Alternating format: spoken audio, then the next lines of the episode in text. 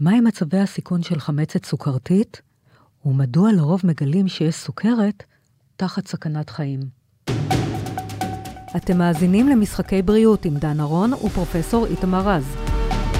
כולם יודעים שבבריאות לא משחקים, אבל יש כאלה שכן.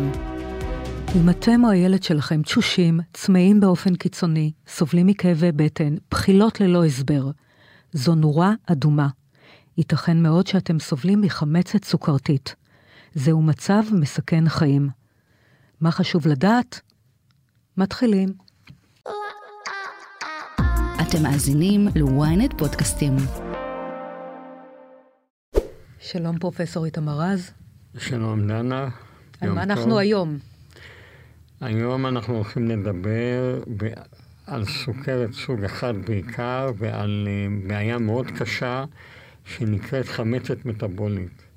היא מתרחשת פעמים רבות כדבר ראשון שמביא חלק מהאבחון של סוכרת סוג אחד, אבל היא יכולה להתרחש גם במהלך חייהם של ילדים ומבוגרים עם סוכרת סוג אחד, והיא טמונה בה הרבה, טמון בה הרבה מאוד סיכון, ואנחנו צריכים לשאול את עצמנו איך מונעים את הסיכון הזה. קודם כל, בשלבים הראשונים שילד או מבוגר מפתח סוכרת, וגם בהמשך חייו, כי יש גם תרופות, ואנחנו נשמע על זה, שהן כשלעצמן מצד אחד עוזרות לאיזון טוב יותר, מצד שני מעלות את הסיכון לחמצת מטאבולית. Mm-hmm. וזאת מחלה שיכולה להיות מסכנת חיים. יש אנשים שנפטרים כתוצאה מחוסר אבחון בזמן של חמצת מטאבולית. וואו.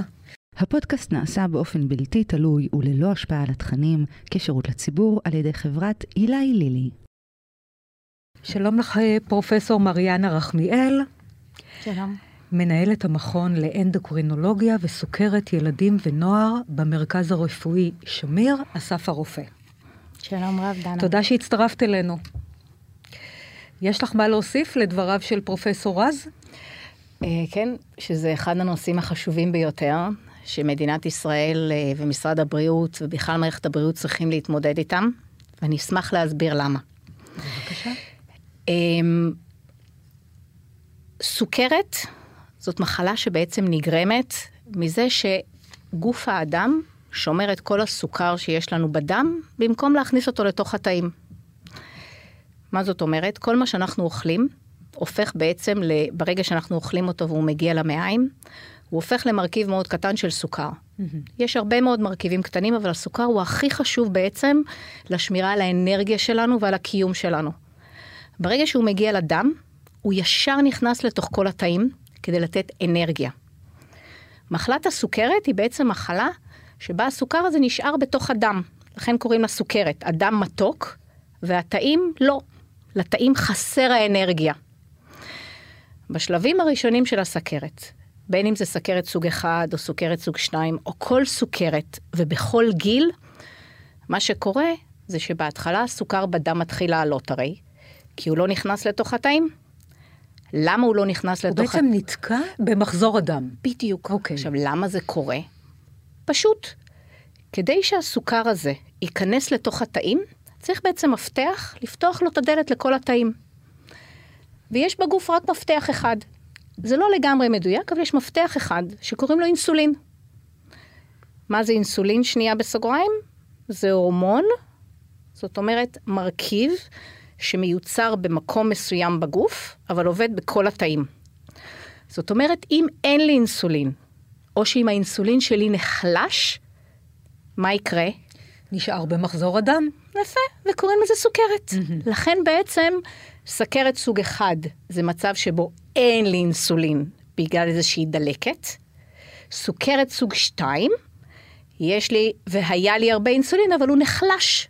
כנראה בגלל עודף משקל. קודם כל, שיש, ההסבר שלך מצוין, רק להדגיש שמי שמייצר את האינסולין זה תאי הבטא בלבלב, והדבר השני, שהסוכר בדם גבוה מאוד, הוא כן מתפנה, הוא מתפנה בשתן.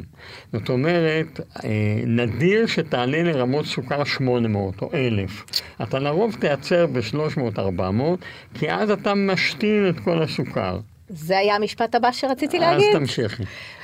איך אני יודע שיש לי סכרת, לפני שאני יודע שיש לי סכרת, ולמה סכרת שלא ידעתי שיש לי, תמיד תגיע לחמצת, אם אני לא אבחן אותה בזמן. וואה, שחמצת זה מצב מסכן חיים. ואני אסביר לך למה הוא מסכן חיים. ברגע שהסוכר שלי עולה בדם, בדיוק כמו שפרופסור רז אמר, הוא צריך להיות מפונה. הוא מפונה איך? בשתן. כשסוכר מפונה בשתן, אני גם שותה, כי זה מתוק. אז בעצם מה הסימן הראשון? לא, כי אני מתייבש, לא רק איזה מתוק, אני משתין הרבה מאוד, אני מתייבש ואני שותה הרבה מאוד. כאילו פרופסור רז, האדם מרגיש צמא כל הזמן, כאילו יבש בפה. צמא יותר מהרגיל, הולך פתאום לישון בלילה לשתות, פתאום אני הולך עם בקבוק מים לשתות, והדבר השני, אני גם פתאום קם בבית ספר, לבקש הרבה פעמים רשות לצאת לשירותים, בגן הילד עם טיטולים מלאים, הבחור המתבגר פתאום צמא יותר והולך לשתות גם בזמן משחק כדורגל, שזה סימנים מאוד עדינים, אבל הכי הכי חשובים. Mm-hmm. והדבר הנוסף זה בגלל שהסוכר לא נכנס לתאים, אני מרגיש חלש. אין לי כוח לגמור את משחק הכדורגל, אין לי כוח לסיים את המשחק שלי, אין לי כוח לצאת עם חברים. יש עוד סימן מאוד מעניין, יש עוד כמה סימנים, כלומר טשטוש ראייה ודברים מהסוג הזה, אבל אחד הדברים המעניינים שסוכרתיים חדשים, מתארים שהם שתו הרבה מאוד סוכר, בקבוקים של קוקה קולה. אה, למה? כי כנראה חוסר הכניסת הסוכר לאיברים השונים אה, גורם למת... לסיטואציה שאתה בעצם מרגיש שחסר לך סוכר. אתה רעב, אתה גם צמא ואתה גם ואתה רעב. גם רעב. עכשיו, אלה הם סימנים שהרבה פעמים הורים מפספסים. הורים, בני נוער, מתבגרים. ואז מה שקורה, אני רעב, צמא, משתין, רעב, צמא, משתין, אבל צריך לזכור מה קרה בתאים. בתאים יש חסך. כמה שהחסך הזה עולה, ואני לא יודע תוך כמה זמן זה יקרה, זה יכול לקרות תוך שבועיים, שלושה, mm-hmm. חודש, חודשיים, התאים האלה מרגישים חסך ומתחילים לייצר חומצה. כל גוף שנמצא ברעב... כאילו, אדם הופך חומצי? יפה מאוד. או התאים הופכים חומצים? התאים מפרישים חומצה, מפרישים אותה לדם, וזה נקרא חמצת סוכרתית מסוכנת. נכון, אבל אני חושב, אני חושב שההסבר הוא קצת אחר, לפחות חלקית. יש האינסולין שתיארת אותו, זה שמכניס את הסוכר לתוך התאים, הוא גם אחראי להפוך את חומצות השומן לשומן. עכשיו, אם אתה מגיע, אז בהתחלה הסוכרת, בעצם הדבר העיקרי שלה, זה השתנה מרובה, שתייה מרובה, ירידה במשקל, וכל הדברים האלה. אבל אתה מגיע לנקודה מסוימת אצל חלק מהסוכרתיים, שהאינסולין יורד כל כך הרבה. זאת אומרת, רוב התאים נפגעו, הסוכר הגבוה מונע מהתאים להפריש אינסולין, זאת אומרת, יכול להיות שאפילו אם יש לך תאים, זה שיש לך שלוש מאות ארבע מאות, אתה מדכא את הפרשת האינסולין, ואז קורה דבר נוסף. לא רק שלא נכנס סוכר לתאים, חומצות השומן לא הופכות לשומן, והשומן הופך לחומצות שומן. וזה הסיבה העיקרית לחמצת. כמו בכל רעב, כמו בכל רעב, שבו הגוף מתחיל לפרק את עצמו. נכון. וההתייבשות ביחד עם החומצה, מעלה את הריכוז של החומצה עוד יותר בדם. נכון. עכשיו, מתי המצב הזה מאוד מאוד קורה? מספיק שיש לך וירוס קטן בדם.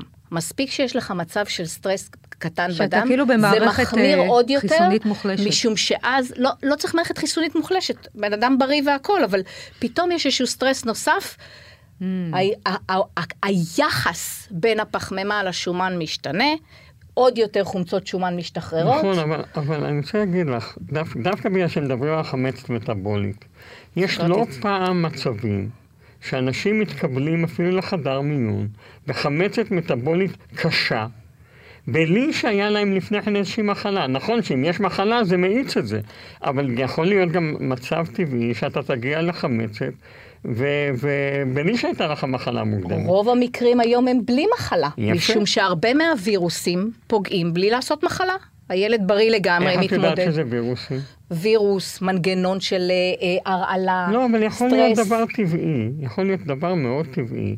סוכרת סוג אחד זה מצב שבו יש לך אובדן של תאי בטא לאורך זמן וירידה בפעילותם. ולכן זה יכול להיות מאוד טבעי שאדם שירגיש טוב, הכל יהיה בסדר, יפתח פתאום חמצת מטאבולית. אבל אני רק רוצה להדגיש, החמצת הזאת שהיא מסכנת חיים, יכול להיות הסימן הראשון אצל ילד סכרתי. נכון. זאת אומרת, הילד לא יודע שהוא סכרתי. זאת אומרת, בדרמה הגדולה מגלים. אני מדברת על ילדים בריאים לגמרי. ברור, ברור. חיים לגמרי את החיים שלהם. התחילו קצת לשתות, קצת להשתין, קצת להיות חלשים. מכיוון שהם לא מודעים למחלה. הם לא מודעים, יכולים להגיע לחמצת. נכון. עכשיו, לפעמים השתייה וההשתנה נמשכים חודש. לפעמים השתייה וההשתנה נמשכים שבועיים. ולפעמים נמשכים שלושה ארבעה ימים. לכן אם את כמורה, או גננת, או הורה, או נער נחמד בכדורגל, שם לב שיש מישהו בסביבה שלך שזה הסימנים, ללכת לבדוק סוכר מיד. זה המשפט השני שהוא חשוב, לא לחכות עוד שבוע, שבועיים. אבל אני רוצה גם פה להוסיף עוד דבר. הרבה פעמים זה קיים אצל האדם גם חצי שנה. עד שאתה מגלה את זה. ואחד הסימנים זה ירידה במשקל, אני לא תרד במשקל תוך שבועיים. בדרך כלל אתה, אתה מדובר בחודשים רבים, אתה גם בודק את ריכוז הסוכר הממוצע של שלושה חודשים, ומראה שהוא גבוה מאוד, אז זה התחיל מזמן. לא בילדים. ילד בן שש, הסיפור הרבה פעמים רק שלושה ארבעה ימים. לא, ברור, מה? אבל... באמת? אבל... כן, ילד בן שש מהגן. זאת אומרת, כמה שאני יותר גדול, בן נוער, בוגר... גיל עשרים שלושים, זה יכול ארוך. ארוך יותר עד חמצת מטאבולית שמגלה את הסוכרת. רגע, מה שאת אומרת בעצם, שזו נקודה מאוד חשובה, שבילדים מאוד צעירים, זה יכול לקחת מספר ימים עד שיגיע לחמצת מטאבולית. ולכן ההורים צריכים להיות מאוד ערים לשינוי שקורה תוך ימים. פרופסור רז. וכאן אני רוצה, רגע, אני רוצה להוסיף את עוד כמה תסמינים שאתה ציינת. עוד כמה תסמינים שייחודיים בילדים, למשל, ילדה בת שבע שמונה, שפתאום מתלוננת שמגרד לה באזור נכון. של התחתון, ויש לה הפרשות. אז בהתחלה אומרים, מכנס צמוד ות... ותייץ ודברים כאלה, נכון, הכל נכון. עוד דלקת בדרכי השתן, הייתי אומרת. בדיוק, הכי כן, שכיח, כן. אבל לא לשכוח מיד לבדוק את הסוכר, כדי לא לפספס. נערה שהמחזור שלה הפך להיות לא סדיר, מה אומרים לה? את בלחץ מהמבחן. נכון. תוסיף עוד שתי שאלות, את שותה הרבה במקרה, חלשה, משתינה, היו כבר לא מעט גינקולוגים שיבחנו סכרת. בקיצור, מה שאת מציעה, ש... ש... שאם יש איזשהו חשד, תעשה בדיקת סוכר באצבע, ותראה שאתה בסביבות מאה ולא בסביבות שלוש מאות. עדיף לחשוב יותר מאשר לא לחשוב. נכון. אצל ילד קטן, למשל, הסימנים אצל ילדים קטנים בני שנתיים שלוש או שנה וחצי הם מאוד קשים. ולצערנו הרב, מה הם הסימנים? בעשור האחרון יש עלייה של גיל שנה עד ארבע, והסימנים זה בעצם ילד שהוא קצת יותר חלש, ילד שהוא קצת יותר עייף. אז אומרים, הוא בטח חטף איזה שפעת קלה. נכון, ילד שפתאום הטיטולים יותר ספוגים, ואז חושבים, אה, קר לו בחוץ, לא, לא קר לו. לכי קחי, ונשב פיפי. אני חושבת שהרבה פיפי, כן. מיד, ילד שהיה גמול והתחיל להיות לא גמול, אז את יודעת מה? סביר להניח שזה כלום, אבל לך לרופא, לבדיקת סוכר מהאצבע. אז יש לי שאלה, פרופסור רז. אותם ילדים שמגיעים לחדר מיון, למוקד, או לרופא המשפחתי, האם זה באוטומט רופא הילדים שלהם, לא רופא סוכרת, יעשה להם בדיקת סוכר? אני חושב שלא, מכיוון שעדיין אנחנו נמצאים במצבים שפנו לרופאים, ואיכשהו, אני, אני שמעתי על מצבים שההורים התעקשו. ההורים הגיעו עם ילד, ואמרו ל, לרופא, למה אתה לא עושה לו בדיקה לסוכר? אפילו את זה שמעתי, ואז עשו, מסתבר שהיה לו סוכרת. אז בקנדה אז... עוד לפני הרבה מאוד שנים, הראו ש-שמונים וחמישה אחוז מהילדים שהיה להם סוכרת סוג אחד, והובחנו עם, דיק, עם חמצת סוכרתית, פנו במשך החודש האחרון לרופא המטפל שלהם או לאחות. זה סכנת חיים. בתלונות של חולשה. דברים לא ספציפיים, כי עד שלא שאלו אותם, אתה שותה הרבה, משתין הרבה, הם לא אמרו את זה. נכון. לכן חולשה היא גם שינוי חשוב. ואכן, האם כדאי שבדיקת סוכר מהאצבע תהפוך לאיזושהי שגרה במודעות. מה שהולכים לך שתירה דם. של החיות, רופאים. לא, הרבה יותר קל מספירה. אפילו, לא, אבל זה כאילו באוטומט. זה בחירה קטנה באצבע, ואתה רואה את כמה סוכר כאלה. אבל לא התכוונתי האם זה מפה או מפה, אלא שזה יהיה באוטומט. בדיוק. זה צריך להיות באוטומט. אפשר לעשות את זה בבית, כל כך פשוט. כן, אבל לאנשים אין מכשיר בבית, פרופסור רז. מעניין מאוד, אבל אתה צדקת מאוד, משום שיש הרבה הורים שהגיעו, הרופא אמר להם שאין כלום, הם לקחו את הגלוקומטר, מד הסוכר של הסבתא בדקו סוכר אצל הילד, וואו. והגיעו בלמיון ואמרו לילד שלי יש סוכרת. אז טוב שאתם מציפים את זה, מכיוון שהורים יהיו במודעות, נכון. לדרוש את זה או לעשות בעצמם. נכון. זה צריך להיות מודעות, כל מוקד, כל אחות, לבוא ולהגיד, אני חושב שלילד שיש סוכרת, ופה אני רוצה רק לציין, לפעמים אפשר לבדוק גם סוכר בשתן, mm-hmm. כי יש הרבה רופאים שיש להם את המקלונים בקופה, אבל לא שתן של בוקר. Mm-hmm. זאת אומרת, אם אני יושבת בקופת חולים, ויש לי רק את המקלונים של השתן, אני יכולה לשלוח את הילד, בוא תעשה עכשיו פיפי, ואתה רואה את הסוכר אפילו בשתן, אבל אם לוקחים שתן ראשון של הבוקר, אפשר לפספס את זה, כן, ולכן הדם יותר מדויק, ומאוד מאוד חשוב לציין עוד דבר. אתה מאוד מאוד צדקת עם המשפט שאתה אמרת, כי גם בישראל הראו, שזה גם אין מודעות של ההורים, גם הרבה פעמים אין רפלקס מותנה אצל הרופאים, וכבר היו לנו מקרים של ילד, שהרופא חשב על סכרת, הפנה לבדיקות דם, אבל הבדיקות דם לא בוצעו במיידי, כי ההורה חיכה לצום או משהו כזה. הפודקאסט נעשה באופן בלתי תלוי וללא השפעה על התכנים, כשירות לציבור על ידי חברת אילי לילי. סוכרת סוג אחד, בוא רגע. מה השכיחות שלה? ארבע עשרה נקודה שבע מקרים ל-מאה אלף בשנה. מה שעצוב זה ש-ארבעים אחוז מהם כמעט, בין שלושים ושתיים, שלושים ושלוש ל-שלושים ותשע אחוז, תלוי בשנה, מאובחנים כבר עם חמצת סוכרתית מסכנת חיים, שאחרי זה אני אסביר למה היא מסכנת חיים. זאת אומרת, היה פער בין התקופה שהתחילו סימנים לעובדה שהייתה חמצת. בקנדה פורסמה עבודה כבר לפני שנים שהראתה, ש-שמונים וחמישה אחוז מאלה שהגיעו שם עם חמצת, היו בחודש לפני איזשהו, באיזשהו ביקור אצל רופא או אחות. שלא וזה, יבחן את הסוכרת. שלא יבחן את הסוכרת. על ישראל אין מידע מדויק עדיין, אבל כן מחפשים את זה וחושבים שגם כאן זה נכון, וגם מהסיפורים זה קורה.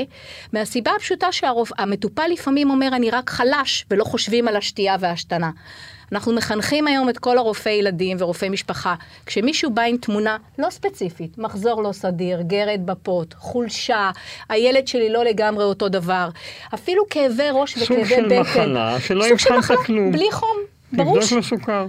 תבדוק מיד סוכר, או שתשאל. אפילו אם זה יהיה אחד לעשר, אז הצלת נפש אחת בישראל. אפילו תשאל, האם במקרה הילד הזה שותה ומשתין? אה, כן, מיד סוכר. והמשפט החשוב הוא שהרבה פעמים רופאי ילדים כן מפנים לבדיקת סוכר, כי אין להם את הציוד במרפאה, וההורה חושב שזאת בדיקת דם לא דחופה, ואני יכול לעשות אותה בעוד שבוע, שבועיים בצום, כשאני אקח יום חופש או משהו כזה. שצום, אה, אה, יש לו משקל בבדיקה לא, הזאת? לא, הבחנת סכרת אתה יכול okay. בצום ולא בצום, זה תלוי במספר, ואתה כבר יודע את זה, okay. זה תמיד יוצא אדום. יש גם, יש גם מצבים, גם אם יהיה לו נניח גלוקומטר, יש מצבים שהילד לא יוצא שיתקרו אותו. הילד יסרב להידקר. זאת אומרת, הרבה, אתה, אתה אומר, הסיכוי שזה סוכרת הוא כל כך קטן, הילד לא רוצה להידקר, אני לא אדקור אותו. אוקיי? הדברים מהסוג הזה, גם זה קורה. אז צריך לא לעשות את זה. ברור, ברור. אבל כן, כן אבל צריך כן לעשות את זה. כן לעשות, ולהסביר להורה שאני מבקש תעשה את הבדיקת דם מחר בבוקר. כי אז אתה בעצם, היו כבר מקרים שרופא נתן בדיקה ביום שלישי רביעי, והילד הגיע בשבת עם חמצת. עכשיו, מה מסוכן בחמצת? סכרת זאת מחלה מורכבת שאני בטוחה שדיברתם עליה בפודקאסטים ועל הטיפול. הבחנה של סכרת זה דבר אחד, אבל יש הבדל דרמטי בין הבחנת ילד עם סכרת להבחנת ילד עם סכרת וחמצת. לכן מאוד חשוב לעשות את זה מוקדם. הראו שכשהבחנה עם סכרת וחמצת יש גם יותר סיבוכים לטווח ארוך. שמה הם הסיבוכים? זה כל הסיבוכים של הסכרת, של הם, הם, פגיעה בעיניים, פגיעה בכלי הדם. הבעיה העיקרית היא על הטווח הקצר. הטווח הקצר, הבעיה היא של החמצת, אבל זה שגם הטראומה של הילד שהוא עובר. כן. הטראומה של ילד מאושפז, אבל שימי לב, ילד עם סכרת. מה הוא מרגיש ילד באשפוז בחמצת? ילד שמאושפז רק על סכרת. Mm-hmm. זאת אומרת, יבחנו את הילד עם שתייה והשתנה. כן. חווה חוויה הרבה יותר חיובית. בא למרפאה, נותנים לו הסברים, הוא מרגיש טוב. מי שהגיע עם חמצת מאושפז בטיפול נמרץ. הילד מרגיש רע מאוד. לפעמים יכול להגיע עם הכרה מעורפלת, כאבי בטן קשים, התייבשות, הקאות, רע לו, מקבל טיפול בברית. אני רוצה לספר לך סיפור מקרה. והוא בסכנת חיים. כן, אבל אני רוצה לספר לך, קודם כל מאוד חשוב להדגיש כמה חשוב לבדוק סוכר בזמן אמת במקום, מכ... מכיוון שאתה לא עושה את זה, אתה עלול להיחשף לילד הרבה יותר חולה, עם סכנת מוות בטווח של שבוע, חודש או חודשיים. בדיוק. אז זה דבר אחד. הדבר השני, אני רוצה, ההורים הרבה פעמים מאוד נרתעים מלבדוק, ואני רוצה לספר לך סיפור. אני יום אחד יושב עם מישהי שעובדת איתי, והבן שלה היה במחקר שאנחנו עשינו, שנתנו, אולי נדבר על זה, תרופה שאולי יכולה להעלות חמצת וסוכרת סוג אחד, בחור עם סוכרת סוג אחד. היא יושבת איתי בבוקר בבית הקפה ובסטודיו, והיא אומרת לי, תראה, הבן שלי כל הלילה הרגיש לו טוב והקיא וכו'. ילד אחר, אני מבינה. הילד שלה, בנה. ואני אומר לה, תגידי, הוא בדק חומצות בדם, כי אנחנו מציידים היום, אם אפשר, כל אחד שיבדוק חומצות בדם, לא רק בשתן, כי הדם הרבה יותר מדויק. היא אומרת לי, אני לא יודע. אני מרים לו טלפון מבית הקפה, ואני אומר, תגיד, בדקת חומצות בדם? הוא אומר לי, לא. הוא בדק חומצות בדם, ואז אני אומר לו, אתה טס עכשיו, מטיסים אותך לבית החולים איכילוב. הוא מגיע לבית החולים איכילוב, במקום כזה, שאם לא היינו עושים את זה תוך כמה שעות, רוב הסיכויים, הוא היה נפטר. וואו. בחור בן עשרים וחמש. וואו. ויש גם מצבים אחרים. לדוגמה, את תיארת. הגיע פעם לבית חולים, אני לא רוצה להגיד איזה, מטופל חולה מאוד מאוד מאוד. והחליטו שמה שיש לו זה סוכרת. אוקיי? ואכן הייתה לו סוכרת. אבל לא התייחסו לבעיות האחרות שלו. והיו לו בעיות אחרות שמהן הוא נפטר. זאת אומרת, הייתה לו חמצת מטאבולית ומחלה נוספת, כמו שאת אומרת, שפיתחה את החמצת המטאבולית, וראו חמצת מטאבולית, ראו סוכר, טיפלו בו, ולא חיפשו אם יש לו מחלה אחרת. בזמן האחרון נכנסו תרופות שונות לסוכרת. אחת היא תרופה שמשתנת את הסוכר, השנייה היא תרופה כמו אלה שתיארנו של מתן אחת שבועית, שגם מורידה משקל. התרופה, בעיקר זאת שמפרישה סוכר, מעלה את החומצות בדם באופן טבעי, בזכות עצמה. זאת אומרת, אתה יכול ליצור מצב שאתה תעלה את הסוכר מאוד, ואתה יכול ליצור מצב אפילו שמישהו יגיע למיון, נניח מבוגר שקיבל אותה, מקבל את התרופה הזאת לסוכרת, יש לו סוכרת סוג אחד, זאת אומרת חסר לו אינסולין, ואז הוא בחמצת קשה, בעקבות התרופה. בעקבות התרופה, עם סוכר שיכול להיות כמעט תקין במצבים מסוימים. זאת אומרת, אתה יכול להתבלבל. אז הנקודה היא... אז למה שאנשים ייקחו את התרופה הזאת? סליחה על השאלה האולי בסיסית. בגדול, כשיש לך סוכרת, אז הרבה פעמים אנחנו ממליצים... אבל אתה תחת סיכון למשהו שמסכן חיים. נכון. אז אנחנו ממליצים בדרך כלל, בעיקר בסוכרת סוג שתיים, אבל גם היום בסוכרת סוג אחד, להוסיף את התרופה הזאת במצבים שקשה מאוד לאזן את המטופל, והיו מחקרים שהראו שאחוז החולים שיפתחו חמצת הוא יחסית קטן. היום אנחנו במרפאות, כשאנחנו נותנים את התרופה הזאת... אני חייבת לעצור רגע, לשאול אותך. מי שמקבל את התרופה ואמרת שיש בדיקות לחמיצות בדם. בעיקרון, כשאני מטפל בחולי סוכרת סוג אחד, ואני מטפל כן. במבוגרים ולא בילדים, כמו אותו כן. בחור שתיארתי בן עשרים וחמש, אני מצייד אותם בבדיקה שהיא בדיוק מבדיקת סוכר, אבל היא בודקת את החומצות בדם. Mm-hmm. ואם אני רואה עלייה בחומצות בדם בשלב שהוא רחוק מאוד מלסכן אותו, אני כמובן אפעל לגבי הדבר הזה. צריך לזכור שחמצת נגרמת בעיקר מחוסר אינסולין. ולכן יש לפעמים מצב, אולי דוקטור רחמיאל תתאר לנו, עם משאבות אינסולין. שפתאום הן נסתמות, ואנחנו אולי, אולי תדברי על זה. כן, פרופסור רחמיאל. אז... סיימנו לדבר על הנושא של הילד הבריא עם החמצת החדשה, שזה היה מאוד חשוב. שכך הוא מאבחן שיש לו סוכרת. אז להעלות מודעות של כל האנשים אם אפשר, כל מסגרות החינוך וחוגים והורים. אני גם רוצה לגעת במבוגרים עם סוכרת סוג אחד. אותו דבר, מבוגר עם סוכרת סוג אחד, יתבטא בדיוק באותה צורה, פשוט יכול להיות קצת יותר זמן. ההבדל היחיד שמבוגר עם סוכרת סוג אחד, בדרך כלל יש לו רזרבה יותר גדולה של התאים מפרישי האינסולין. ולכן הסיכוי שיפתח חמצת הוא הרבה יותר קטן. גם אם הוא מפתח סוכרת, עדיין יש לו שארית מספקת כדי שלא יפתח חמצת. יש לו איזה ארסנל כזה. ארסנל, אבל גם אנשים כאלה, ואפילו אנשים עם סוכרת סוג שתיים, שאין להם בכלל אינסולין, שיורד להם שהם מצריכים ארבע זריקות ביום, אפילו הם יכולים להיות בסיכון לחמצת. היום הטיפול בסוכרת סוג אחד הוא זרקות של אינסולין. פעם היו נותנים אינסולין בעתים, ואז כשאתה נותן עם העט, אתה תמיד יודע שהוא בפנים. היום הטיפולים בעיקר המומלצים הם משאבות אינסולין. מה זאת אומרת? הילד לובש על עצמו איזושהי משאבה, שהיא עם פרפרית, או המשאבה עצמה דבוקה לתת אור, ומזריקה את האינסולין כל הזמן, מזליפה אותו באופן קבוע, והילד רק לוחץ על כפתור במשאבה כדי כל פעם שהוא אוכל. איכות חיים הרבה יותר טובה, איזון הרבה יותר טוב. למה זה גורם לחמצת? הקאץ'. יש שם פרפרית קטנטונת, והפרפרית הזאת יכולה להתעקם, או הצינורית יכולה להיסתם, או שיש תקלות שהמערכת לא מזהירה. ההורים אומרים, אבל המערכת לא אמרה לי. המערכת תגיד רק אם יש תקלת מנוע, וזה מאוד נדיר. זאת אומרת, ילד יכול להיות בלי טיפת אינסולין, שמונה עשרה שעות אפילו, ו-שש עשרה שעות, והמשאבה לא תגיד לו כלום. הוא יחשוב שהוא מקבל אינסולין, כי הוא לוחץ על הכפתור, אבל כלום לא מגיע. כן. והוא לא יודע. אנחנו מדריכים כל מי שיש לו משאבה. כל מי שיש לו משאבה. כל ילד כמעט שיש לו סוכרת סוג אחד, או מבוגר. בוודאי משאל משאבה, יש לו גם את הסנסור. הסנסור גם יכול להזעיק, אבל הסנסור, הסנסור, מה שקורה את הסוכר, עשרים וארבע שעות, יראה לילד שהסוכר שלו הולך ועולה, מאתיים, שלוש מאות, ארבע מאות, למרות, אז הילד יבין מאוד מהר שמשהו פה לא פועל נכון, הוא יהיה תמיד מצויד במזרק אינסולין מהיר שהוא יוכל להזריק את זה, ולרוב הוא יחליף את המערכת. איך מטפלים בחמצת? הטיפול בחמצת בעצם מתבסס על שני דברים. הראשון, מתן אינסולין. למה התפתחה חמצת? בגלל חסר אינסולין. Mm-hmm. אבל כתוצאה מהחמצת יש היום בעיות אחרות נוספות. חוסר נוזלים, ולכן נותנים הרבה מאוד נוזלים. הפרעה קשה במלחים, ולכן דואגים לספק, בודקים את המלחים, זה בעיקר השלגן ונטרן, אבל גם מלחים אחרים. נותנים את זה באינפוזיה? בבית כן, החולים? ואת כן. כל זה נותנים באינפוזיה, mm-hmm. במשך עשרים וארבע עד ארבעים ושמונה mm-hmm. שעות, ולאט לאט גומלים את הילד, mm-hmm. בין היתר על ידי מתן פחמימה.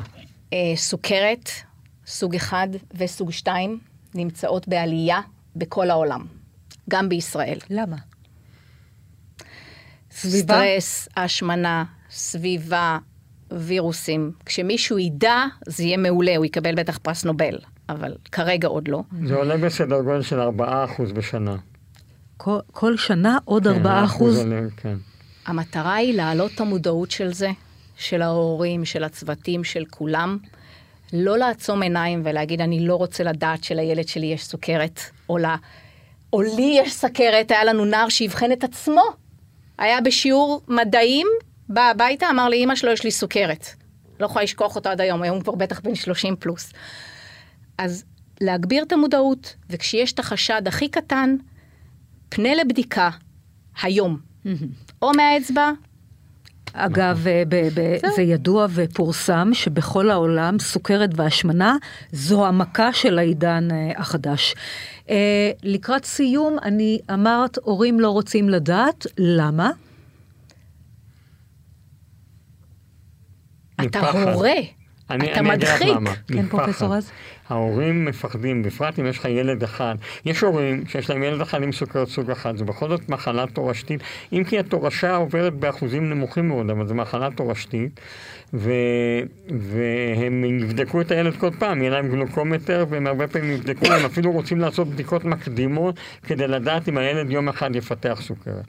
ויש הורים שזה ההפך, הם פוחדים מהרגע שהם יבדקו את הדבר הזה, והם דוחים אותו. ופה הורים צריכים לדעת, אתה חושד שלילד יש סוכרת סוג אחד, אתה חייב לבדוק אותו, כי אם לא אתה מסכן את חייו. תודה רבה לך פרופסור מריאנה רחמיאל, תודה רבה לך פרופסור רז, ונודה לצוות שלנו, לבימה גידי ישראלי, עורכת התוכן מורן רגב, טכנאי סאונד שרון שדה, מפיקה ניצן כהן. הפודקאסט נעשה באופן בלתי תלוי וללא השפעה על התכנים כשירות לציבור על ידי חברת אילי לילי.